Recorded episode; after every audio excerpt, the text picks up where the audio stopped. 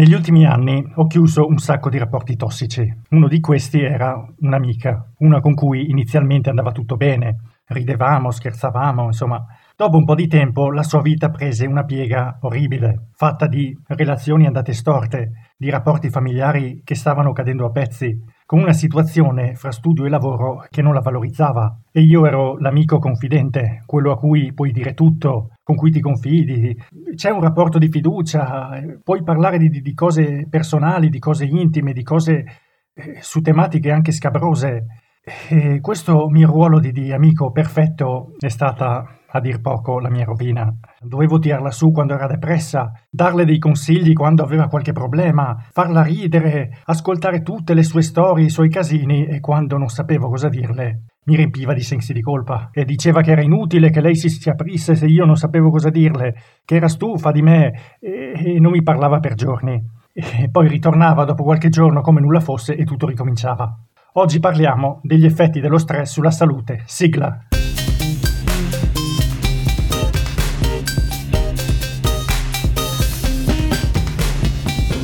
Florian, com'è? Sì, ciao a tutti, ciao Simon, eh, eccoci qua. Cosa mi era successo? Praticamente tu stavi in un rapporto dove la tua amica ti stava usando come quello che definirei spazzatura psicologica per eh, svuotare tutti i stress che non riusciva ad affrontare mm. e per i quali ti aveva uh, dato un ruolo specifico okay. che era quello appunto di contenitore dei suoi problemi sì. e tu avevi come funzione quella di approvare quello che diceva, quindi approvare la sua sofferenza, eh. e, ma sempre andando in un'ottica in cui le davi ragione senza metterla in condizione di riflettere su come uscirne, su come cercare di capire quali sono le cause che l'hanno portata in quella situazione, perché sì, a lei sì, questo sì. fondamentalmente non interessava, a lei interessava soltanto che tu ascoltassi e basta. Infatti, Tu servivi a riempire il ruolo che viene definito come differenziazione funzionale, di cui parla il dottor Gabor Mate nel suo libro Gli effetti nascosti dello stress, Mm, no? ok, e che cos'è questa differenziazione funzionale? La differenziazione funzionale è quando eh, interagendo con una persona, questa persona ti dà un ruolo specifico dal quale tu non puoi uscire. Ok, ogni volta che interagisci con lei, mm, perché è il ruolo dove lei esprime le cose che non riesce a, a elaborare dentro se stessa a livello emotivo. Un esempio potrebbe essere la pecora nera, oppure potrebbe essere quelle- l'emozione di voler essere amata. Sì, e quindi sì, sì, ti usa te come persona dalla quale si aspetta un uh, certo tipo di affetto o- e viceversa, cioè tu ricopri un ruolo o una funzione che lei non è in grado di gestire a livello interno. Mm. e una volta che tu ti discosti da quel ruolo lì, quella persona rischia di crollare, perché se tu non ci sei più, eh, lei adesso deve cominciare ad affrontare quella cosa lì.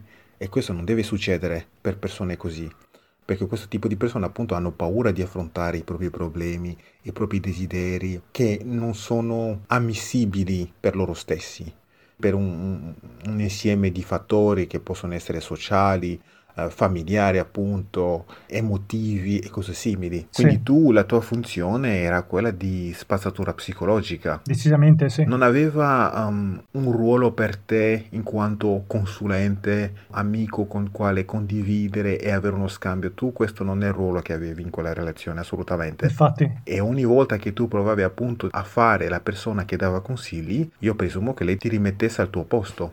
eh sì, il nostro rapporto era esattamente questo, cioè io dovevo prendermi la zavorra che eh, mi lanciava addosso lei e, ogni volta che tentavo di, di fare un, un ragionamento per comprendere, per capire o analizzare la situazione da un punto di vista magari anche diverso o anche insomma per cercare di, assieme di, di far luce a- sui problemi, sulle difficoltà, insomma, eh, nelle varie relazioni, nei casini vari che aveva con, con le persone, eh, subito mi assaliva. Cioè lei voleva solo svuotarsi, voleva solo buttar fuori, non voleva nessun aiuto. Esatto, esatto, perché lei si arrabbiava con te perché tu non rispettavi il ruolo che aveva scelto per te, che era quello di ascolta e basta, non dare consigli perché non, non sono tua amica, fra virgolette, per questo. Esattamente. Io sono la tua amica perché tu eh, riceva tutte le schifezze che non sono in grado di affrontare come stessa. Esatto. Perché poi la cosa pericolosa di questo tipo di rapporto, Eh. il motivo anche per il quale è tossico, è che lei trasmettendoti tutte queste negatività, Sì. tu poi le assorbi in maniera anche indifesa perché non puoi rispondere, non puoi fare niente. Tu quindi assorbi questo stress qua e comincia ad avere un effetto anche su di te, a livello di sistema immunitario, a livello emotivo, ormonale e a livello di sistema nervoso perché sono tutti collegati. Pesante, eh? Sì, è pesante, perché poi lei quando ti rimette al tuo posto, magari insultandoti, non dico per forza in maniera pesante, ma usa dei termini che sono abbastanza rigidi e freddi, tu poi ti senti in colpa, hai anche risentimento perché appunto non puoi rispondere, perché ti senti, ti senti incatenato, ti senti incapace di poter esprimere quello che provi veramente, specialmente quando vieni attaccato e fra virgolette rimesso al tuo posto. Quindi che cosa succede quando tu non esprimi la tua rabbia? La tieni dentro, te la ritorci addosso. E quindi cosa comporta? Il tuo sistema immunitario comincia ad attaccarti dentro. Questo praticamente è il motivo per il quale ci sono malattie come la sclerosi multipla, Sì. i reumatismi e cose simili, dovute a ribellioni del sistema immunitario. De fatto il dottor Gabor Mate Mm. ha fatto un insieme di studi dove aveva dimostrato che una delle caratteristiche comuni di tutti i pazienti che soffrivano di malattie simili Sì. era che erano persone che tenevano tutto dentro a livello emotivo, non esprimevano mai le proprie emozioni. Però tu quando ti tieni tutto dentro, ti stai ritorcendo addosso quello che dovresti esprimere. Ma quando lo fai a livello emotivo, c'è una corrispondenza anche a livello del sistema immunitario, che poi va a ritrovarsi nel sistema nervoso, nel sistema ormonale. Sì, sì, sì. Ti stai attaccando dentro. E a livello sociale quali conseguenze può avere crescere in, in un ambiente proprio cronicamente stressato? Ma a livello sociale tu ti fidi di tutto e di tutti. Sì, sì, non sì. hai sicurezza, non hai certezze Mm. e la cosa anche peggiore è che tu non hai, non hai barriere perché quando vivi un ambiente stressato tu fai parte di un sistema dove sei sempre in guardia, non sai mai che cos'è quello che, che dovresti pensare, quello che dovresti esprimere perché sei sempre che rilasci ormoni dello stress. Infatti, Quindi tu sei sempre in modalità cervello limbico esatto, sì. non attivi la corteccia cerebrale che ti fa ragionare sulle cose, che ti fa capire come separare certi eventi. Vai in un posto dove senti un bicchiere che cade, vai subito in tensione, sei pronto allo scontro. Sì, sì, sì. Per te il bicchiere che cade avrà un effetto simile allo stress che avevi in casa quando la gente urlava, quando la gente spaccava i piatti, quando la gente si picchiava o ti picchiava e cose simili, ok? Fanno parte dei ricordi, ma i ricordi sono associati anche con delle reazioni fisiche. Quindi questo mio sovraccarico di ansia, di stress, di, di frustrazioni, eccetera, facilmente avrà effetti che riscontrerò nella mia vecchiaia, diciamo. Assolutamente. E di che tipo? Ma tu puoi avere momenti strani di fatica dal nulla, puoi cominciare ad avere dolori alla pancia, cioè allo stomaco, Sì. dolori alle ar- articolazioni, dolori al cervello, delle malattie che possono essere tipo il tumore, il cancro, sì, la sì. sclerosi multipla, tutte queste malattie che sono- hanno a che fare comunque con l'irrigidimento muscolare, il disfunzionamento del sistema immunitario e così via dicendo. Cioè il libro del dottor Gabor Mate elenca molto molto molto bene e in maniera dettagliata tutti questi rischi a livello della salute. Tant'è che chi non ha una certa predisposizione a sentire cose pesanti lo sconsiglio vivamente perché tipo a me leggere quel libro era come un pugno nello stomaco e, e non ti mentirò cominciavo anche a preoccuparmi di me stesso perché io provengo da un- una situazione familiare di origine estremamente stressata Decisamente sì. estremamente conflittuale. Boh, devo ammettere che sin da piccolo ho sempre pensato che qualcosa mi sarebbe spuntato fuori. Io prima quando stavo in quella, quella famiglia di origine, Eh, puntualmente ogni mese avevo la voglia di suicidarmi. Oddio. Da quando mi sono distaccato questa cosa non c'ero più. Sì, un po' come un sottomarino. Non è che li noti in maniera chiara rispetto alla loro origine, perché io quando avevo questo sentimento di volermi suicidare non, non lo associavo col disagio che avevo in famiglia. È adesso che lo faccio. E tu quindi ti puoi anche ritrovare con tipo dei dolori alle giunture e, dici- e- e- e- e pensi, ah, boh, magari è dovuto al fatto che lavoro tanto, quando in realtà no. È il tuo sistema immunitario che ti sta attaccando. Gli effetti non li vedi ancora adesso, li vedrai quando diventerai più, più vecchio. 50 anni o anche 20 anni, eh. ci sono dei casi nel libro del dottor Gabor Mate di persone che a 27 anni si sono scoperti tipo dei Sì, tumori al sì, seno, ok?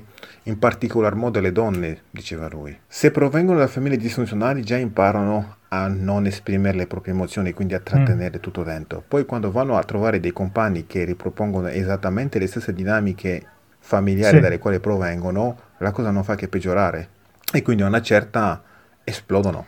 Io prima parlavo di questo rapporto con questa mia amica. Tu di storie interessanti ne hai raccontate un bel po'. Eh, ne hai una da condividere con chi ci ascolta o insomma, se preferisci un, eh, un aneddoto del libro, diciamo. Ma userò un aneddoto del libro del dottor Cabormatti, appunto di questa signora di 27 anni che già proveniva da una famiglia disfunzionale dove le, le era stato fatto capire in maniera indiretta sì. che non era desiderata, perché mm. era una famiglia in cui c'era un maschio e una femmina che era appunto lei e a quanto pare il padre, il suo padre in particolare, voleva un maschio. Esatto, esatto, e gliel'hanno fatto pesare e lei si è sempre sentita non desiderata in, in, famiglia e si è trattenuta questa cosa dentro perché se provava a esprimerla mm. veniva rimesso al suo posto in maniera estremamente eh, violenta. Infatti non è mai stata picchiata quello che hanno usato contro di lei era quello che Sam Wagner chiama abuso ambientale, quindi quello di mettere sempre una situazione di tensione in casa sì. che ti fa capire che tu sei sempre in pericolo. Infatti lei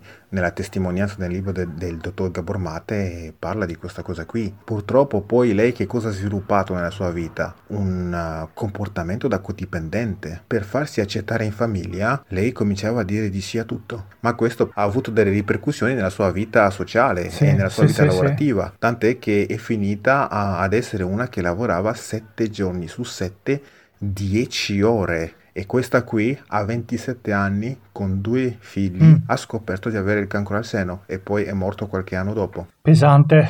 È pesantissimo, sì, e questa è una delle tante storie che ci sono nel, nel libro del do, dottor Capurmate. Questa è la realtà. Ma senti, eh, mm. eh, allora, eh, prima parlavi dello stress ambientale. Eh, che cosa comporta? Approfondiamo un attimo. Allora, lo stress ambientale, come dicevo prima, è quando tu stai in un ambiente sì. dove le persone... Mm ti fanno sempre capire che non ti vogliono bene, che sei odiato, ma non te lo dicono in maniera aperta. Magari, non so, siete a tavolo, tutti vengono serviti tranne te, il tuo piatto viene lasciato vuoto e tu devi andare a servirti da solo. O non so, si parla di cose bellissime, di esperienze ognuno ha so, la sua esperienza estiva, in vacanze, sì. quella. E quando si, si arriva a te, mm. ti si chiedono soltanto le cose cattive che ti sono capitate. Magari c'è una persona che ha, un, ha, una bella pettinatura e poi quando ti guardano a te dicono ah, meno male che tu hai i bei capelli, altro che questa persona che guarda come hai i capelli malfatti, no? È sempre così, sempre queste osservazioni indirette che ti fanno capire che tu non sei desiderato in quell'ambiente. E quali sono i pericoli, diciamo? Che tu poi sviluppi un odio contro te stesso che non riesci ad esprimere. La rabbia serve per difenderci, ok? Sì. E quindi tu quando non, non esprimi questa rabbia nei confronti di chi ti sta aggredendo, tu poi te la ritorci contro dicendo ah in effetti hanno ragione, sono brutto, sono indesiderato, sono qua e là così. Tu ti stai attaccando psicologicamente. Sì. Tu quando mentalmente hai una cattiva e pessima idea di te stesso, le tue cellule ricevono il messaggio. Il tuo sistema immunitario dice, oh, ok, lui ci sta dicendo che non si ama, che si odia. Bene, noi dobbiamo attaccarlo. Perché questo è il messaggio che stiamo ricevendo da, dai piani alti. E, e poi si innesca tutto il resto. Quindi si innesca il tuo sistema immunitario che ti attacca in maniera eccessiva, tipo il cortisolo, ha come funzione quello di impedire le infiammazioni che ci capitano a livello interno. Sì. Ma tu quando sei in un sistema di stress cronico rilasci troppo cortisolo e dopo un po' il tuo sistema va in tilt e quando cominci ad avere infiammazioni a livello interno non rilasci più il cortisolo e quindi le infiammazioni cominciano a moltiplicarsi. Dolore allo stomaco, dolore alle giunture, dolore al cervello e così via dicendo. Sì, sì, e tutto questo perché appunto tu a livello mentale ti odi. Eh, allora, senti una cosa, eh, come dico sempre, noi non possiamo dare consigli che vadano bene per tutti perché insomma ogni persona ha una situazione a sé. Esatto. Ma se vogliamo restare sul generale, eh, cosa possiamo suggerire? Bisogna cominciare quindi ad affermarsi okay, e non lasciare che siano le altre persone a definire chi siamo noi, perché io ho già avuto un periodo in cui ero molto codipendente e dove accettavo qualsiasi parere espresso su di me da altre persone perché non avevo un'idea ben chiara della mia personalità. Sì. Basavo la mia personalità in base a quello che le, pers- le persone pensavano di me, perché nella mia famiglia sono sempre stato ripudiato, ripudiato nel senso che non sono mai stato accettato nelle mie scelte, nel mio modo di pensare, nelle cose che dico. Sì, sì, sì. Quando dicevo una cosa non veniva ascoltata, arrivava qualcun altro dall'esterno dicendo esattamente le stesse cose che dicevo io, allora lì andava bene. Quello lì era un genio proprio. ma, ma guarda, è, è- è tutto così. Anche quando avevo tipo un conflitto con qualcuno in famiglia che avevo ragione, cercavano sempre di dare la ragione alla persona con, con la quale avevo il conflitto, anche quando era palesemente chiaro che avevo ragione io. E Sì. questo, questo atteggiamento poi l'ho, riportato fuori e son trova- mi sono ritrovato con delle persone che mi hanno messo un sacco di immondizia nella testa, fino a quando ho detto basta. Adesso che ho delle barriere forti e chiare, Mm. so distinguere i pensieri malsani dai pensieri che mi definiscono a me come persona, come chi sono veramente. Ho un'idea chiara di chi sono. E quindi Infatti, questa è la cosa che eh, dovremmo fare, no? Quando dico dovremmo, quindi mi rivolgo alle persone come noi. Dovremmo cominciare ad affermarci. Però per affermarsi, lo so che non è facile, bisogna prima capire chi si è, chi siamo noi veramente. sì. Ma per fare questo, il consiglio che do è quello di distaccarsi dalla famiglia di origine, ma non solo la famiglia di origine, anche le amicizie che ci, che ci siamo portati fino ad allora. Il motivo per il quale siamo nella situazione di disagio in cui ci troviamo in un certo determinato periodo nella nostra vita è dovuto appunto a quei legami lì. Esattamente. Non si può pensare di cambiare e migliorare la propria vita mantenendosi appresso le persone che hanno causato il nostro arrivo nel punto, nel punto cieco in cui siamo. È come volere stare meglio mantenendosi appresso i motivi che ti hanno fatto avere il cancro. non ha alcun senso. Non si può risolvere un problema con la stessa mentalità che l'ha generato, diceva Einstein. Esattamente. So che non è facile per le persone come noi perché appunto c'è anche la paura di distaccarsi perché uno pensa che se si distacca la sua vita è finita, eh, non, non avrà più nessuno aiuto economico e sociale, anche perché un sacco delle persone che si ritrovano in situazioni in cui non hanno appoggio, eh, un appoggio sociale forte, vanno a finire in malattie, perché fare liste de- degli elementi che causano i disagi che poi vanno a trasformarsi in malattie, il dottor Gabor Mate elenca anche l'abbandono sociale. Decisamente sì. È una paura che si ha quando si è codipendente, no? Si ha paura di ritrovarsi nel vuoto, ma io dico che è una cosa che bisogna fare, non smetterò mai di dirlo, bisogna farlo, quindi bisogna distaccarsi. Questa è la cosa. Allora Florian, Mm, eh, se per te va bene, eh, diamo il titolo de- del libro, insomma, se qualcuno volesse farsi una ricerca così. Allora, il libro del dottor Gabor Mate si chiama When the Body Says No, The Cost of Hidden Stress. Quando il corpo dice di no, il costo dello stress nascosto. Ok, ottimo. Allora, grazie Florian. Grazie a te Simon e a tutti quelli che ci hanno ascoltato. Fateci sapere la vostra, se vi è piaciuta la puntata mettete mi piace e condividete, Eh, se ci seguite su YouTube iscrivetevi al canale e cliccate sulla campanella così verrete avvisati quando uscirà un'eventuale puntata nuova e ricordatevi che ogni nostra azione ha le sue. Conseguenze. Ciao, alla prossima! Ciao ciao ciao, ciao a tutti, ciao!